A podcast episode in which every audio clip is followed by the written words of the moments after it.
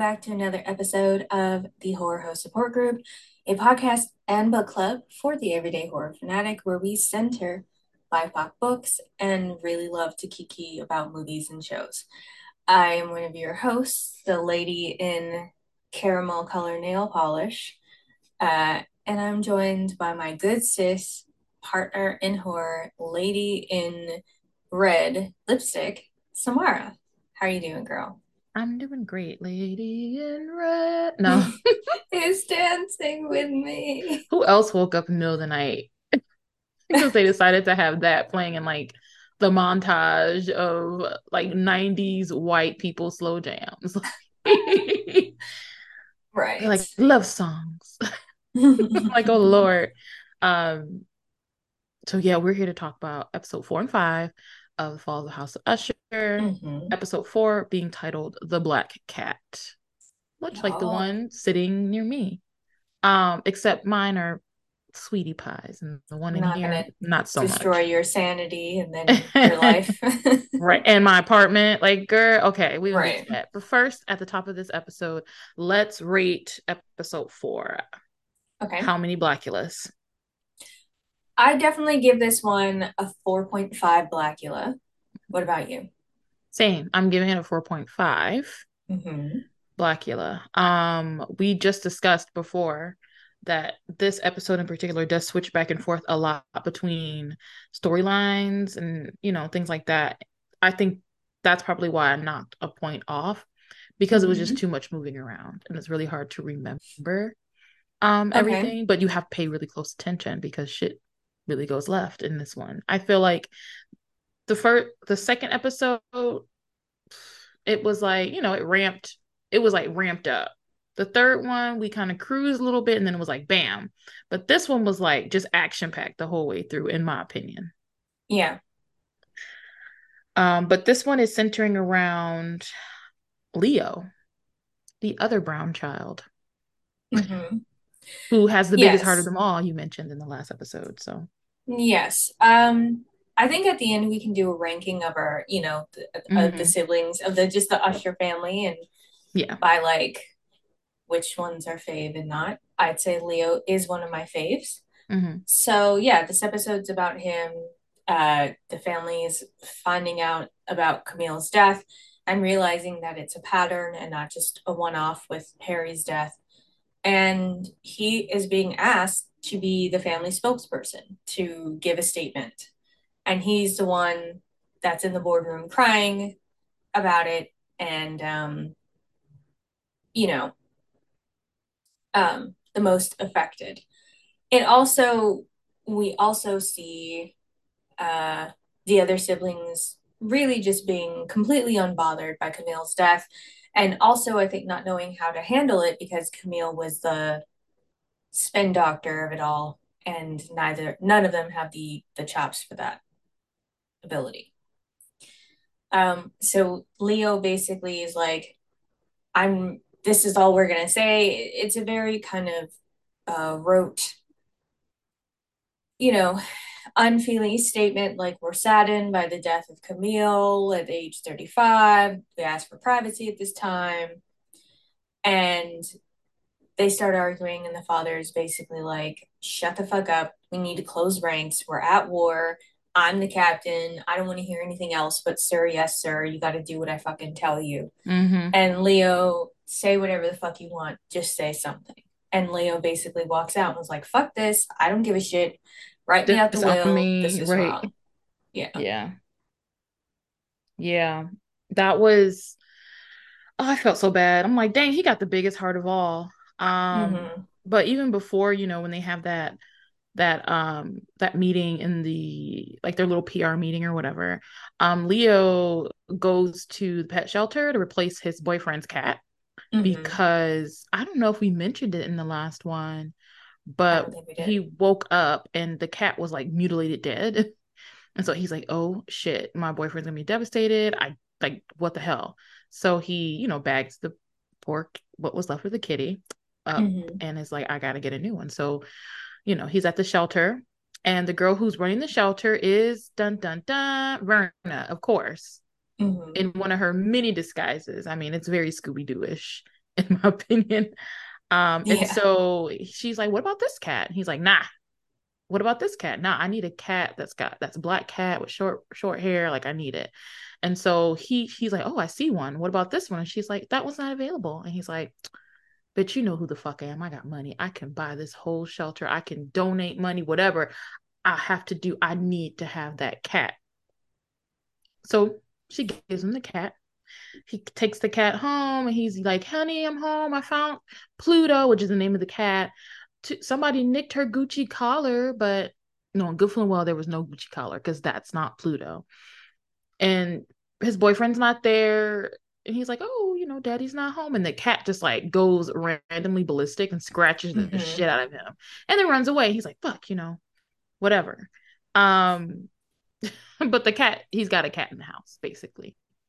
Yeah. And then the PR thing happens. And then um I think there was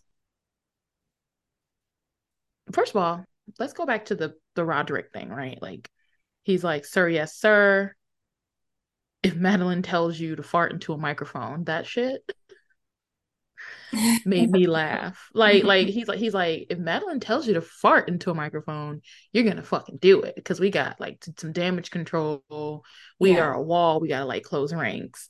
Um, it just made me laugh. I don't know why, but I just giggled because I'm a child. Um, but that's what's going on with Leo, I believe. Mm-hmm. And then it kind of jumps to um, Madeline, Pym, and uh, well, the Pym Reaper and uh, Roderick, I believe they're like sitting in um, the office and they're looking at security footage from the night that Camille died in Rue Morgue. Yeah. Yeah, and this part is this part made me laugh because they were talking about the they were looking at the footage and trying mm-hmm. to see who's the one that was, you know, behind the desk because they obviously have a still of Camille talking to Verna. And they're like, oh, it's not Phil, the regular guy. What happened to him? Who's this woman? And Roderick goes, enhance the photo, enhance it. And I kind of laughed when Pym was like, that's not a thing. that really, it doesn't work like that. it was like a whole back and forth thing. He was like, they, they do it in TV. And he's like, no, no, there's no, we can't enhance it. And he's like, what can we do? He's like, we can zoom in. He's like, well, zoom in then. I just, that moment was like, like two older men fighting. Like it made me right. laugh. And Madeline, meanwhile, is completely unbothered. She's just probably like these fucking idiots. Get the fuck on and keep talking about this. So they, you know, they don't recognize the woman initially, and they are like, okay, let's stay on this. Right. Meanwhile, throughout um, all of this, mm-hmm. uh, Morella is in the hospital. They mm-hmm. are kind of trying to figure out fully what what has gone on with her. And I think in episode four is when Lenore actually goes to see her mom. Like everybody else at the hospital. Lenore, yeah, yeah. Lenore finally goes to see her mom at the hospital. Mm-hmm. Um, and she walks in on Roderick berating Frederick, basically blaming him, saying, "If you had destroyed this building, none of this would have happened. This is mm. on you. Um, and I feel like in these moments where you really get to see which children he actually loves and which ones he just kind of tolerates. Tolerates. I, I think it's like he loves all of them, but he's definitely harsher to to Frederick, I think, because he's the oldest and also kind of an idiot versus the way that he, yeah. you know, he spoke to. Like I think had you know Frederick or uh, Tamerlane been the one that was like cut me out of the will, I think he probably would have been like, fine, you're out. Mm-hmm. But I think Leo, he knew because in this episode, Frederick also or Roderick also says that Leo's the most like him when it comes to handling grief, and he mm-hmm. deflects and lashes out and all this kind of mm-hmm. stuff. So I think he knew okay, he's not serious. He doesn't mean it. He just needs yeah, a minute. He's just grieving. Which on Roderick's part, is compassionate, I guess. Like, even if he is a hard ass, he still seems to know his children pretty well, like well enough to like not jump to conclusions or make decisions, right? Based on their grief yeah. or any snappy judgments. I know speaking of Leo's grief, he's like having a meltdown in his wardrobe closet. um and he's like I don't have a fucking black suit anywhere. Um I can't believe, you know, there's a double funeral. And he's like, wait, I do have a black suit. And he pulls it out. he's like, but it's satin. And Camille always said that satin was silk for poor people. I can't wear this shit basically. And his boyfriend's trying to be understanding, like, it's okay, I'll take care of it. And and he's like, you know, getting getting, you know, close, closer than Leo. It seems that he and Leo have, have like this this relationship, like like this um understanding in the relationship, not to get too mushy or anything like that. And he kind of like Leo gives his boyfriend like a look like, okay, back off, you're getting a little too intimate. And so he's like, all right, you know, but have you seen the cat anywhere? and he's like, yeah, yeah, she's here. She's probably shaking off some trauma. I've, I, you know, I saw her this morning. And he's like, okay. So he leaves. And as Leo's putting the suit back, the cat jumps out and like jumps at his face and freaks him out. And he's like, ah. his boyfriend's like, what? He was like, you just missed her. She just, she just went by. But like, this cat is wild as hell. Yeah. it's like the cat was just like waiting, like lying in I, wait. I think it's also like I don't necessarily know that it's he and Julius aren't that close. I, I think it's more of like Leo is the kind of person you, when he grieves, he just wants to be kind of left alone, like don't touch me. Mm-hmm. And I I can understand that because I, you know, everybody obviously everybody grieves differently. Everybody handles things differently. I something me, Leo says. Happens. Yeah, so for me that happens when I get stressed. When I get really stressed, I'm like, don't touch me, don't look at me, leave me the fuck alone, don't ask mm-hmm. me shit. Mm-hmm. Um, and when I'm like really angry, when I'm grieving, I'm, I'm, I just want to be held and, mm-hmm. you know, cradled in a cloud and have all the chocolate you know? Yeah. So it's a pity they couldn't just veg out in front of the TV with chocolate. Maybe mm-hmm. would have solved their problem. Man, like Leo's wild. Everybody knows this so far, but he grieves the hardest. You can tell he cared the most. Yeah. Um. So he, so apparently the ushers are doing court like the next day. Mm-hmm. Um, but they're thirty minutes behind. Like everyone's waiting and then um August Dupin, it's like or Dupin, Dupin, I'm pretty sure it's French or something, Dupin, mm-hmm. is like, okay, Your Honor, like anybody else, you would hold them in contempt of court for being this late. Um, but it seems like the ushers get like special treatment and you know the the judge is like what do you mean you know you you making accusations like what's going on and i'm like oh, mm-hmm. of course this judge is in their back pocket we know this um, and so the Pym Reaper shows up and it's like, hey, just found out that um Camille is dead, Camille Usher is dead, you know. Uh, and, they, and the family needs time to grieve. So the case gets postponed, you know, court date gets postponed.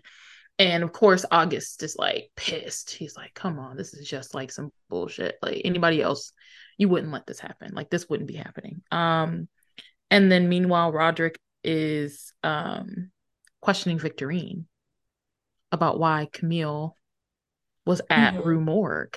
Um, and the discussion's pretty heated. Like they they starting to like get into it.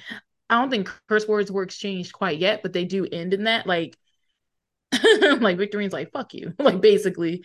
Um, or rather tells him to fuck off because he's like, Are you the informant? I, is that why Camille was like on your ass? And she's like, well, maybe Camille was on my ass because you put out a 50, what, how much was that bounty? 50 like million. 50 million dollar bounty on, on each other. And Camille, like, as always, you know, you could tell Camille always disliked Victorine, right? Um, yeah. As far as the bastards go, I think Victorine was the golden one. Um, Roderick obviously yes. has like a soft spot for her. Um, and so, you know, Victorine basically um she eventually does admit that Camille might have been snooping around because of the chimpan the chimpanzees, right? um, so that she could like kill Victorine's research or whatever. And um, and apparently, like I missed this the first time I watched it, but apparently Roderick knew about the chimps like just disappearing. He was helping to cover it up. He was like giving money to all of these like habitats and shit. So mm. he like knew about the chimps, like the numbers not adding up as far as like the chimps and the trials. Um, and then like at some point, Victorine, you know, he's getting like in Victorine's ass about the research and how he should just shut it down and put all that money towards his other kids' enterprises. And so she gets nervous and she's like, Well, we're ready for human trials. no, I'm good feeling well. They're not ready for human trials at all, you know. Um, but Roderick's happy, and so she's like, good. And it seems like, you know, Victorine thrives under his approval. So she's like, Yeah, we're ready. We're totally ready. Um, we're gonna start lining people up. He's like, Got the data for this to back this up because we gotta have that data. And she's like, I got the data, Dad. She ain't got the data. Yeah, I mean, yeah, it definitely does feel like Victorine is his favorite of probably I, I would I say all the kids might be his favorite of all the kids, but I do wonder why he keeps seeing Perry the most throughout mm. the series because mm. Perry like tends to be who he ends up seeing the mm-hmm. most. He does. Um so that's an interesting interesting note. I think I, I I don't I don't know. Maybe yeah, I don't know. Anyway, that's something to ponder why he keeps saying Perry the most. So another thing that happens, you know, is uh, Victorine goes to visit her um I think this happens in episode three, but we didn't fully explore it. Victorine mm. had gone to visit her girlfriend's clinic, runs mm-hmm. into mm. Verna in a disguise as a woman who needs a heart transplant. Mm-hmm. So they have this full conversation. Victorine, when she talks about human trials, this is a woman she's planning to do the trial on. So in episode four, this woman is signing all this paperwork mm-hmm. to basically be the first human trial for it. Uh, Victorine's flying her ass off. She knows good and damn well they're not ready for human trials, mm-hmm. and that her girlfriend, who's supposed to perform the surgery, is not would aware. would not want to do it she and is unaware. Yeah. So she forges her signature and all of that. Um, we also get flashbacks of them uh, in back in the kind of 80s, you mm-hmm. know, 70 79ers, yeah. We get more flashbacks of this New Year's Eve party that they're at, where Madeline basically finally tells her true desire, which is basically that she mm-hmm. she wants to be rich, she wants to never let a man have power over her, and she wants to find a way to live forever. And kisses Verna right at as ball drops, mm-hmm. who says, Cheers to you, Cleopatra. Mm-hmm. And you know, basically Roderick was kissing somebody else, and Dupont is like, "Oh, is this when it started?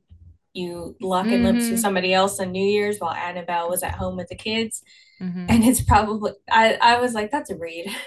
Yeah, it really is, wasn't it? I and it's so funny because like when they're they're having this is like present present i guess. They're they're in the old usher house. It's dilapidated and all this stuff like it's just dupin and roderick and they're you know thinking about and then let her drop. Okay.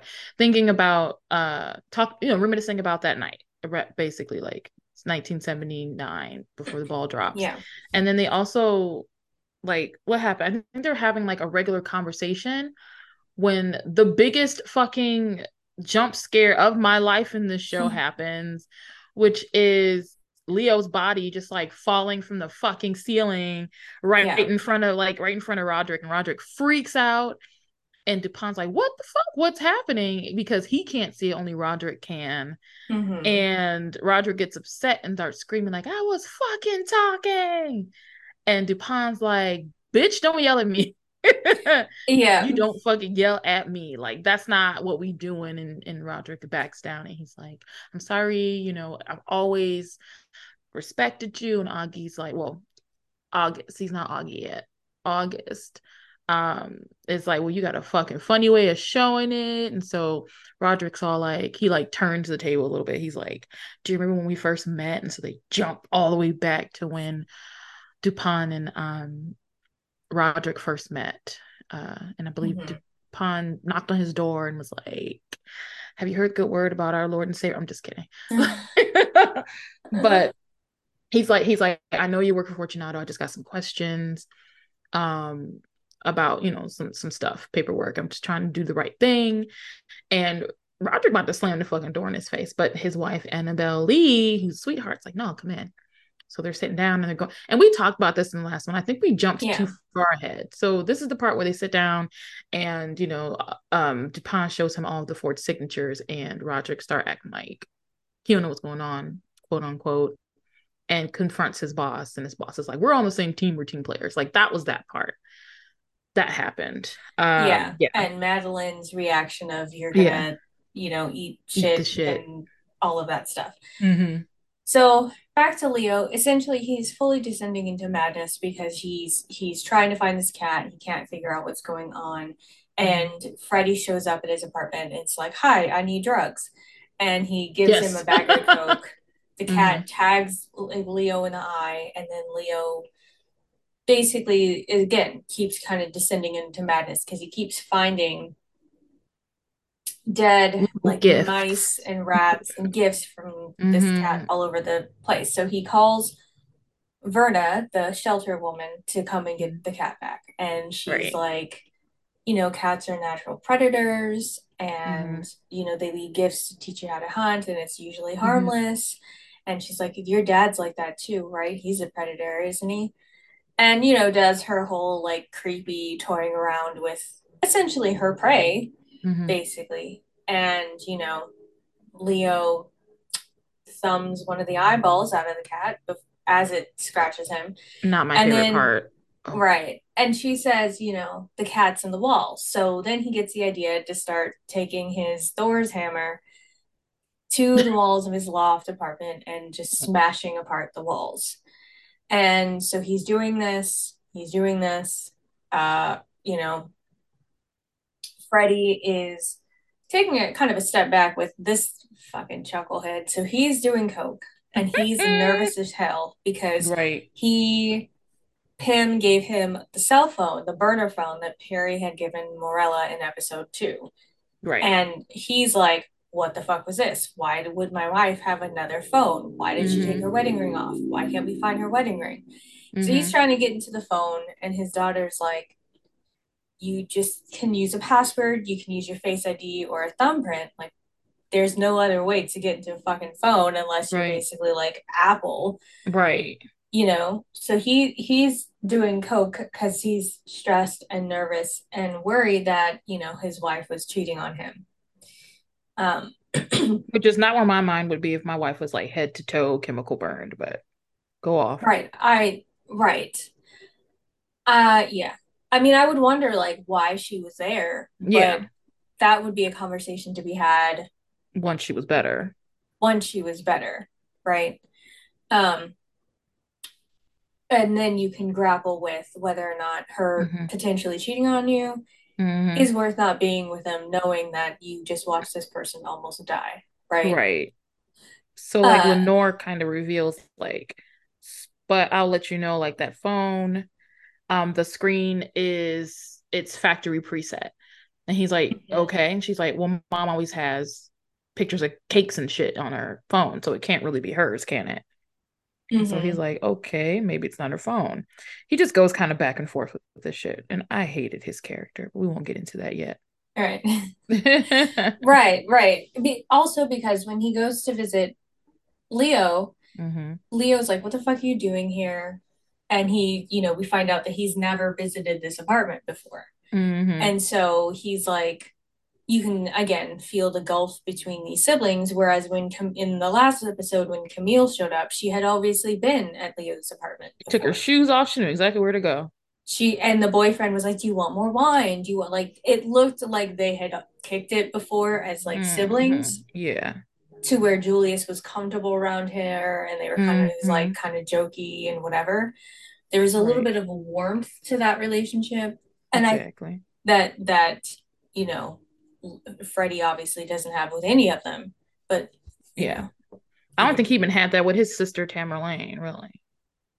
But no, because you know. Tamerlane's a bitch. Yeah, she's insane. We'll talk about her later too.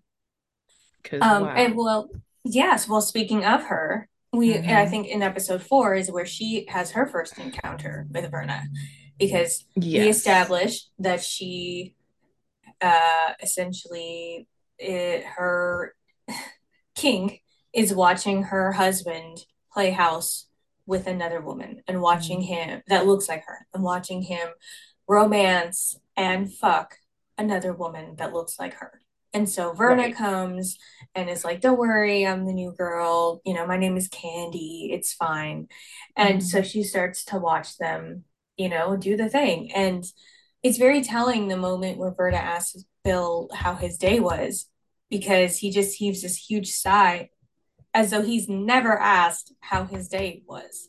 Very true. I think that this happened in a previous episode because during yeah. this one, fourth episode, she's so Tamerlane is watching Bill's built exercise thing and he's mm-hmm. she sees the woman that supposedly showed up to the door, you know, in in the video and she's like, "What the fuck? Mm-hmm. It's inappropriate." They have a whole argument about it. And Bill's like, "I didn't even fucking recognize her." What are you talking about? Which I believe because I bet you she looked like somebody else completely to him. Right. master of disguise, clearly. right. But she's like, she's like, get rid of her. I don't want to see her. Like, call the agency mm-hmm. that sends the girls, tell them not to send her ever again, blah, blah, splee. Yeah. So then, kind of nearing the end of episode four, we also have, I think this is also the episode where they start to re start to to think that maybe they do know who this person is because yeah, they finally get the Madeline, enhanced photo. yeah, Madeline gets the enhanced photo. She sends it to Roderick, and he she's like ring any bells, and he kind of obviously has a look on his face. She goes to where the bar had been.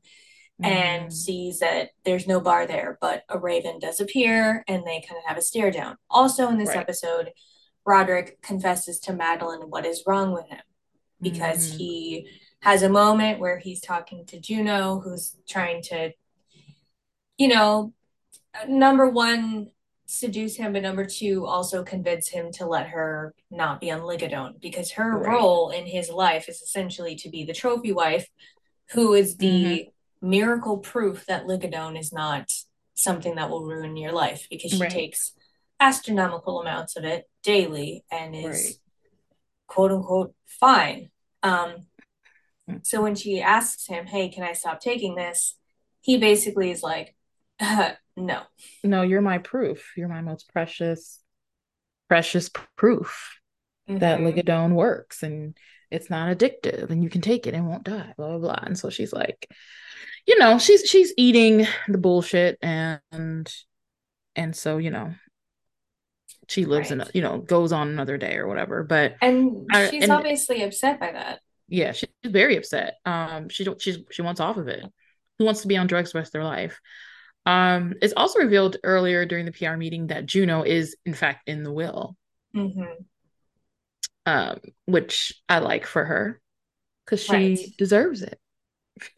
uh, yes, and none of the kids deserve it, and they just constantly just say the the rudest things, even and not even caring that she's there.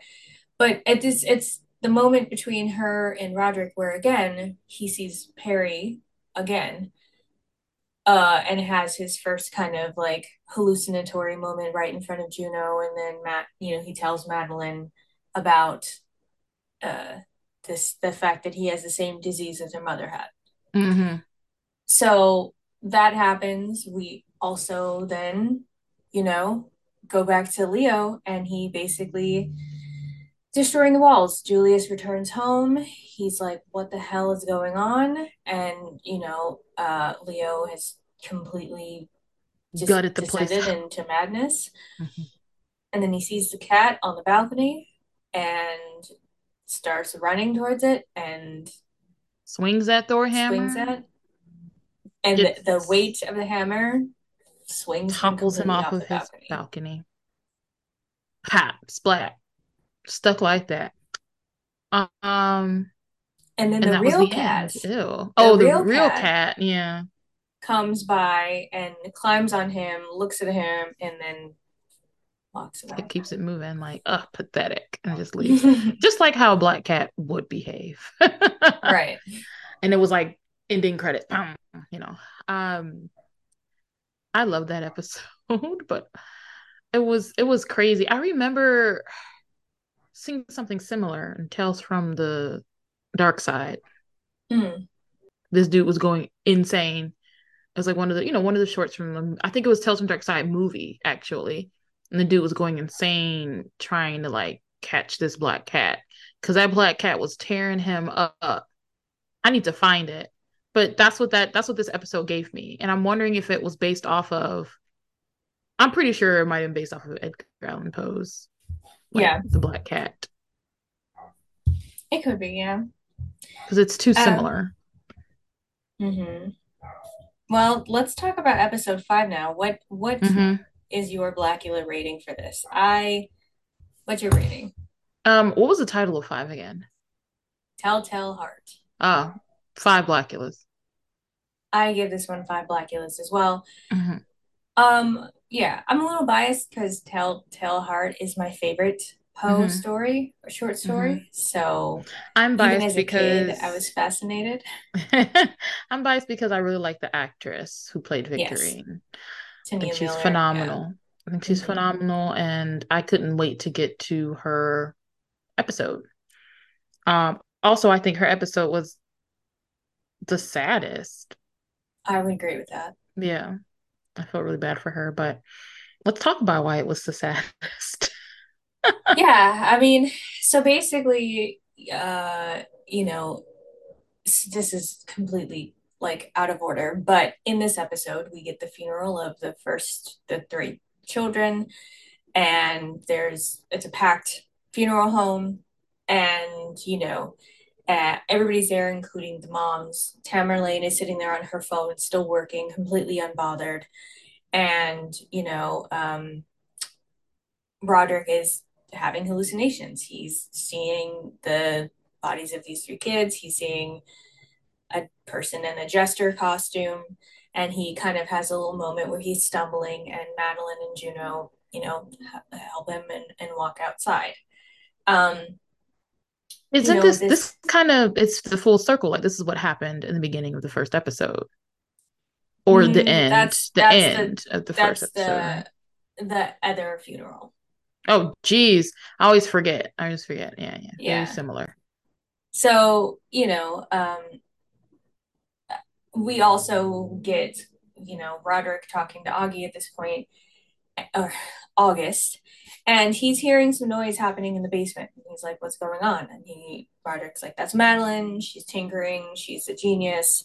And we see her sitting down with Griswold, um, Roderick's boss, basically trying to get him to digitize all of their records and saying that it's the wave of the future and it'll give you a lot more information for you to basically better be able to make more money. And he, at this point, doesn't like the fact that she rebuffs him because he tries to hit on her. She, you know, swerves him basically. And then he starts trying to humiliate her and he and she points that out. And when she does he goes oh i don't need to do that. You already do it yourself because everybody around here knows who your father was. Everybody around here knows also who your mother was. And he specifically said she was a full service secretary essentially implying that she has she had likely had sex with or performed sexual acts for multiple men in the company. Which, hey, if it was consensual, do your thing, boo boo. But I don't know that it fully was.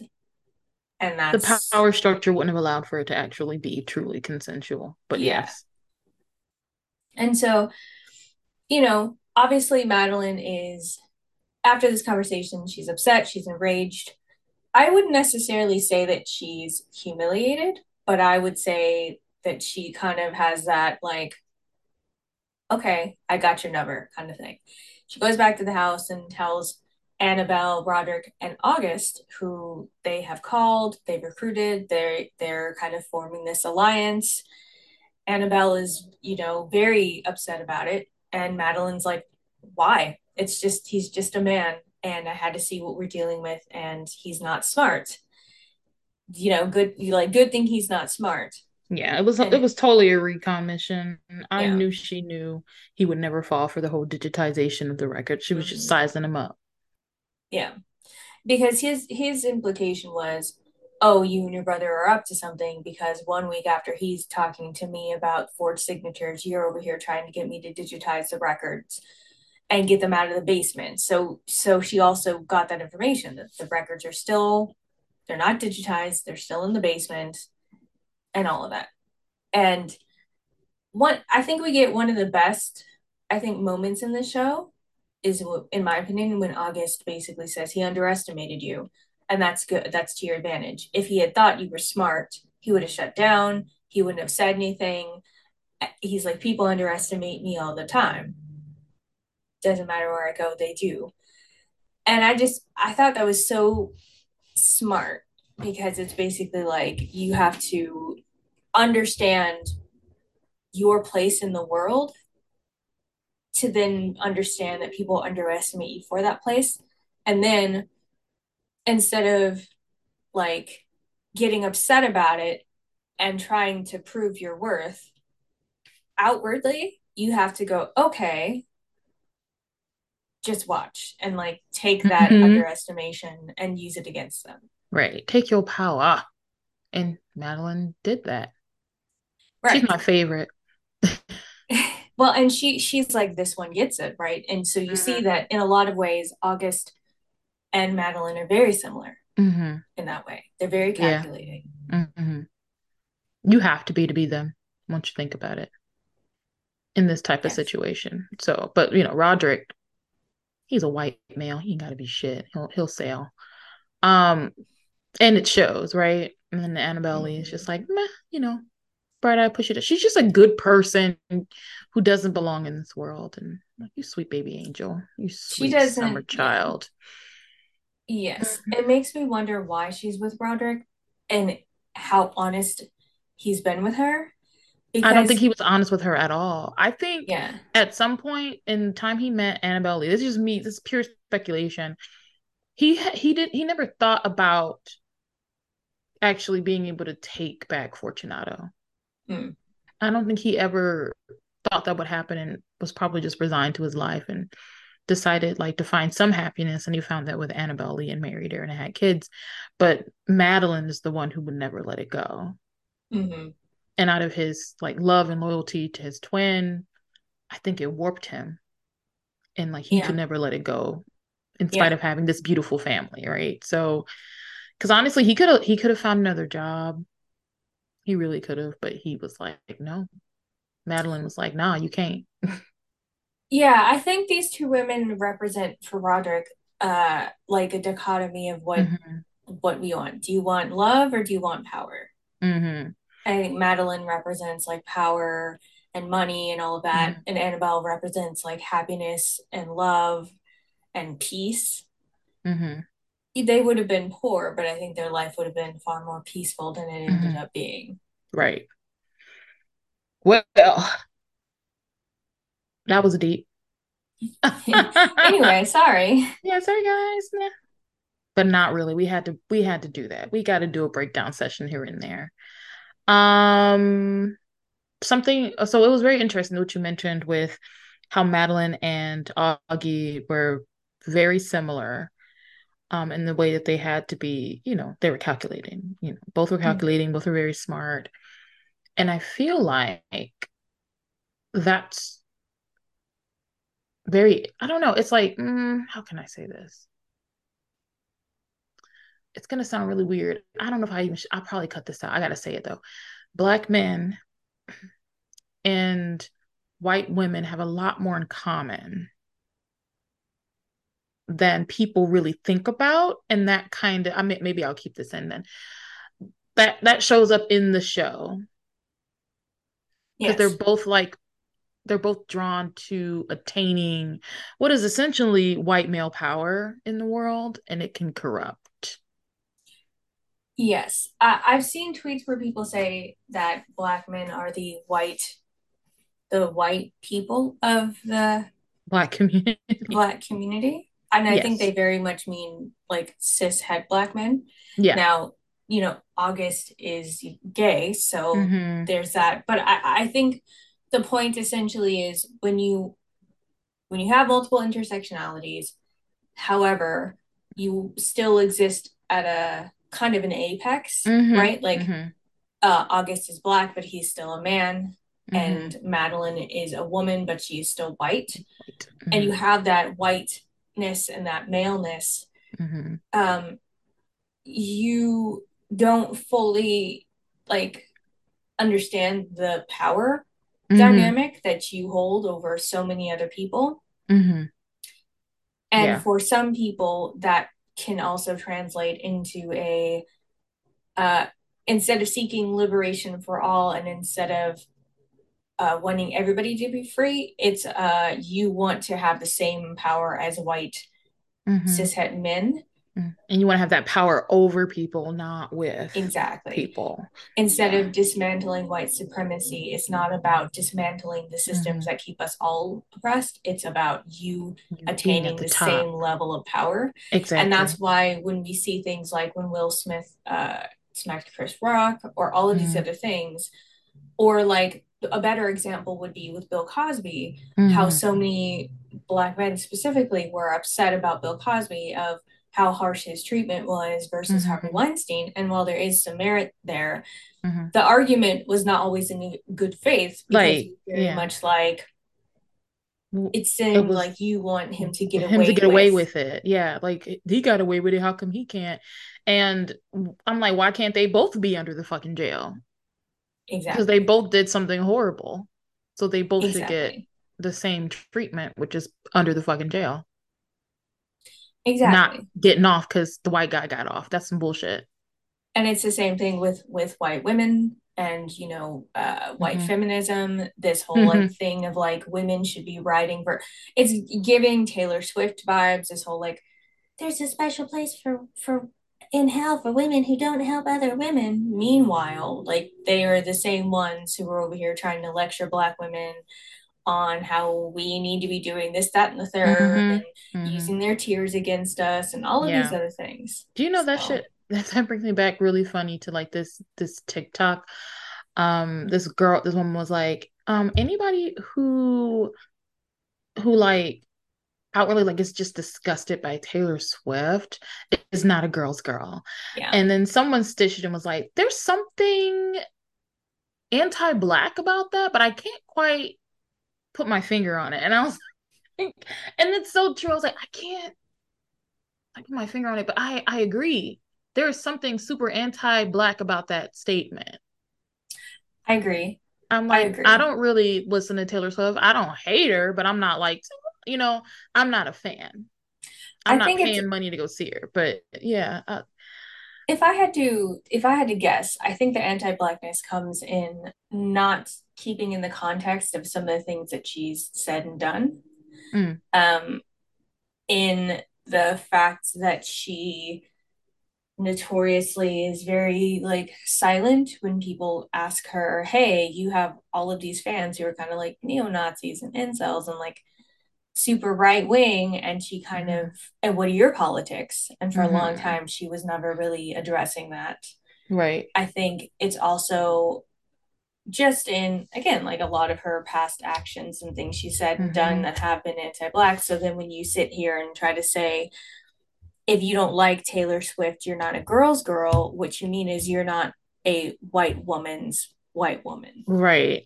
It's so funny you mention how how her group is like neo-Nazis and incels because like, like R.F. Kuang pointed that out in her latest book, Yellowface, Mm. which I highly recommend that everybody read because it's just dear God in heaven. It's insane. But anyway, I think we got a little off topic, but not really. But we'll bring it, we'll bring it, we'll tighten it back up. We'll bring it back to Augie and uh, Madeline being basically right here.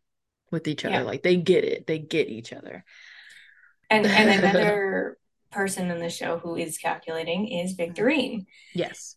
And she, so after the funeral, she buys out the bar and invites uh, Broderick or Frederick and Tamerlane. Mm-hmm. Uh, and then they all have bodyguards now. Yeah. And they're all being followed. Yeah. And they're they're they're talking and you know, Victorine, it seems like she tried to have a conversation in good faith of basically like we need to get on the same page. We need to stop fucking around and like hating mm-hmm. each other you know, mm-hmm. there's only three of us left. Tamerlane basically is rejecting it because she's like, well, there's two of us, and then you're the bastard still, and uh, I don't know what the fuck, fuck you want me to do. Right. Um, Freddie seems to just be kind of blowing in the wind, not really. He's still occupied with Maury and that damn phone, basically. Yeah. Yes. Yeah. So they're they're talking about you know their childhoods and things like that and how mm-hmm. each of them had had you know a hole that they would fill with different things and Tamerlane mm-hmm. is like you know you you fill that hole with you know your science and the chimps and this that and the other and they basically like every single conversation that they all seem to have with each other just descends into an argument and mm-hmm. into who is most oppressed, the most affected by dad, the most impacted by their childhood, who's, mm-hmm. you know, the most loved, all of that kind of stuff. There, there's a simple plan song in there somewhere, but I can't quite pull it. Yeah. And Victorine says basically like dad throws us scraps and we all fight over it. And he basically. Basically. That is very true. Does he mean to do it? Fuck yeah. I think he enjoys it.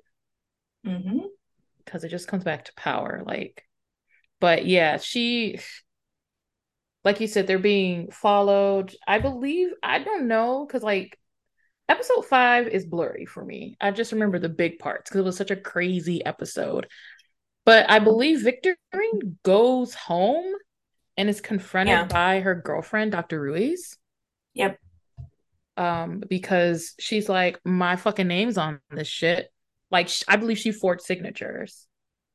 Mm-hmm. And she's like, I'm not gonna do this surgery. It's not ready for human trials. Like, where the fuck did you find somebody to do this? And and so Victor, Victorine's like, we can fucking do, we can do it. Like she's yep. she's on she's on one. Like basically the pressure from feeling she feels pressure from her dad. Yep. And it's like driving her to madness. because what the fuck? Like the chimps have been dying. None of them have survived. What makes her think that this is the one? Like this is it. This is gonna work. On a human, no less. Yeah. A I human mean, with rights. like Right. So they're having this conversation. It's not well, it's it's an argument. It's an and, argument. yeah. uh the you know, Dr. Ru- Ruiz is basically like, I'm out, I'm done. I'm I I don't want to do this anymore. Yeah. I don't want to be with you anymore fuck it all. You were different. Yeah. Mm-hmm. All that good stuff. And She's leaving. Victorine picks up a statue and throws it, and then the scene immediately cuts to her being at her desk in her office trying to call uh, her girlfriend. Is like, this is the third message I've left you. I don't know what's going on. And meanwhile, she's hearing this weird. I can only describe it as like a squelching sound. Mm-hmm. It's like a, yeah, it's like a weird weird sounds that only yeah. she seems to be able to hear. Mm-hmm. And when her aunt visits her, she can't she can't hear it, but her aunt's basically like, I heard about these human trials and mm. this, that, and the other. Because essentially they want to be able to put this heart valve in Roderick, not mm. only just to make sure that he doesn't die from Castle, but I'm assuming also because if he doesn't die, then the other kids won't die. Because the right. whole point is like, or I don't even know if they're thinking about the kids. I think it's just thinking. They just think him. about themselves. Yeah. Also, yeah, we'll get. Oh, I was gonna say something, but never mind. We'll get into it after. Yeah. Um. Yeah. I think you know what I'm talking about. but yeah. Um. That's why that's that heart. I don't even know what to call it. It was like a heart monitor kind of thing. Yeah. It's more than a monitor though. Like if anything goes weird, the heart will course correct. Mm-hmm basically. So it's better than a heart monitor. I wish it was. I don't know if this thing isn't real. I don't believe it's real. I wish it was because that's actually ground fucking breaking. And yeah. because of this show, someone is going to try to make it happen. You know this. Probably. In real life. Yep. So they have this conversation. Essentially, the next scene is Madeline talking with uh, him and Roderick and essentially bringing up what happened New Year's 1979. And Roderick's like, you we, you're bringing this up in front of somebody else. You're not supposed to be talking about this shit in front of nobody else. What's going on? And mm-hmm. she floats this theory that maybe you had sex with this bartender and got her pregnant, and the person that's doing all of this to these kids is, you know, some long lost child mm-hmm. that's trying to, to be out for vengeance. So, mm-hmm. Tamerlane starts to hear shit because mm. Because the show is like revving up to get to her episode basically she she and bill start to have issues, marital issues. Like she's not sleeping. Mm-hmm. She's paranoid. She keeps accusing him of cheating with him with that woman that she saw in the video. And uh, they they really do like I, I believe she ends up make, telling Bill to leave at some point. Like you're nothing without me. I need to launch my product because he's trying to get her to slow down. He's trying to get her to take care of herself, but she's not trying to hear that noise. She's trying to be the like lead of the family basically. Like fuck Frederick. she's got it. She's got the smarts and she's got she's just got that it factor. The family should be led by a woman. Yeah right? She she's the she's the good one. She's the smart one. She's got the balls. Um so that's that's kind of like what's going on with Tamerlane um mm-hmm.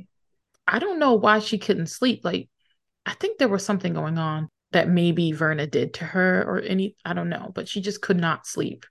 I think it was partially the stress of this launch. Like she's basically trying to launch like essentially what's going to be a goop type box, which we'll get into mm-hmm. in the next episode. But mm-hmm. I think it's the stress from all of that. Plus, I think she really is affected by her sibling's death. She's probably mm-hmm. scared that something's gonna happen to her. But also I think she's so her whole personality is like unbothered. And so I think, well, not unbothered, but like this self-centered, care less, yep, and self-centered.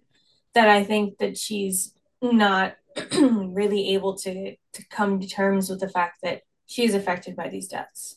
Right. Um. This episode also has Dupont admitting, or August Dupont, same person, admitting that he lied about the informant's existence. Mm-hmm. So he basically says there was no informant, and I thought that you know it would put you all against each other, and maybe somebody would crack and come and eventually be an informant.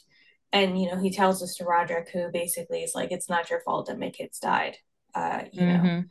Um, and so essentially, kind of after all of this, Roderick visits Victorine at her home for the heart mesh and she's hearing this ticking noise, right? This ticking right. kind of squelching noise, but he hears it too. He hears it too. So for this is the first time someone else has heard it besides her because she's been asking people like all day, like, "Do you mm-hmm. hear that shit?" And they're like, mm, "No." Right.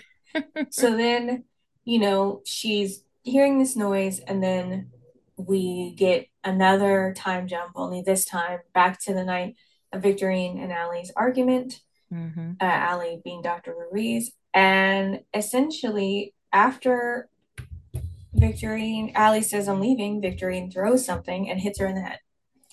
Yep. Causing a massive head wound and causing her to go down, and she's she's dying, like bleeding out on the floor, bleeding like, out. Ugh. And one of the security guards, or the security, is outside, and he's trying to come in. Like, what's going on?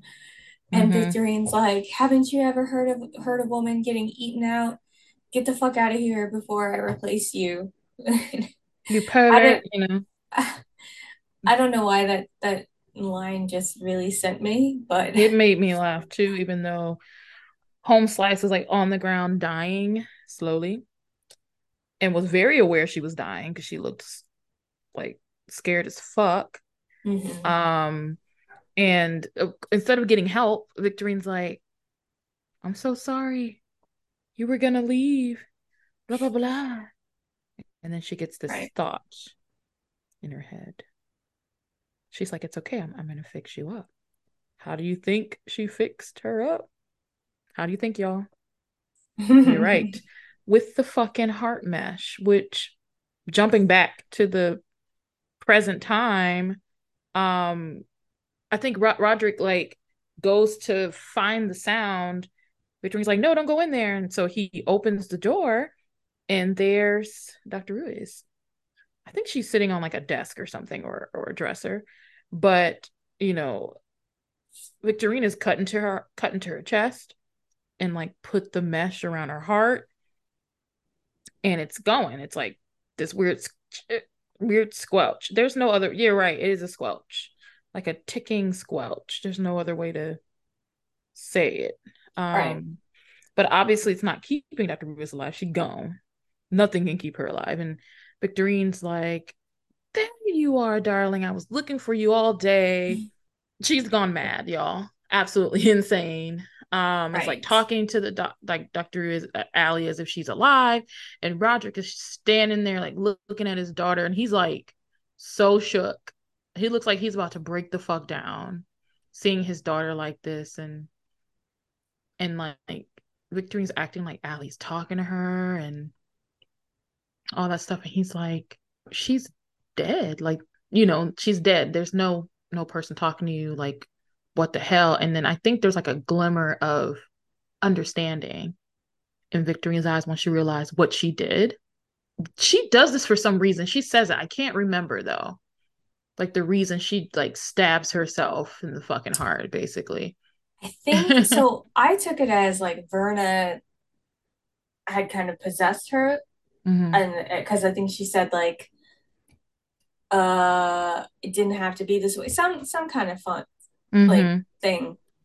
Right. And I think so this is the first time that Broderick is really see like seeing in person the effect because mm-hmm. this is the only death that Broderick is actually present for, which I think again points to the fact that he Victorine is his favorite. His favorite. But also mm-hmm. she might be his favorite because she's the only one that's actually tangent like tangibly doing something for him. Yeah. Like that's she's true. doing this heart monitor and so I think he's she's his favorite because he, mm-hmm. like he needs the heart monitor. Right. Watching his favorite and his last hope die right in front of him. Yep. I know Verna was like in the background cackling maniacally. Right.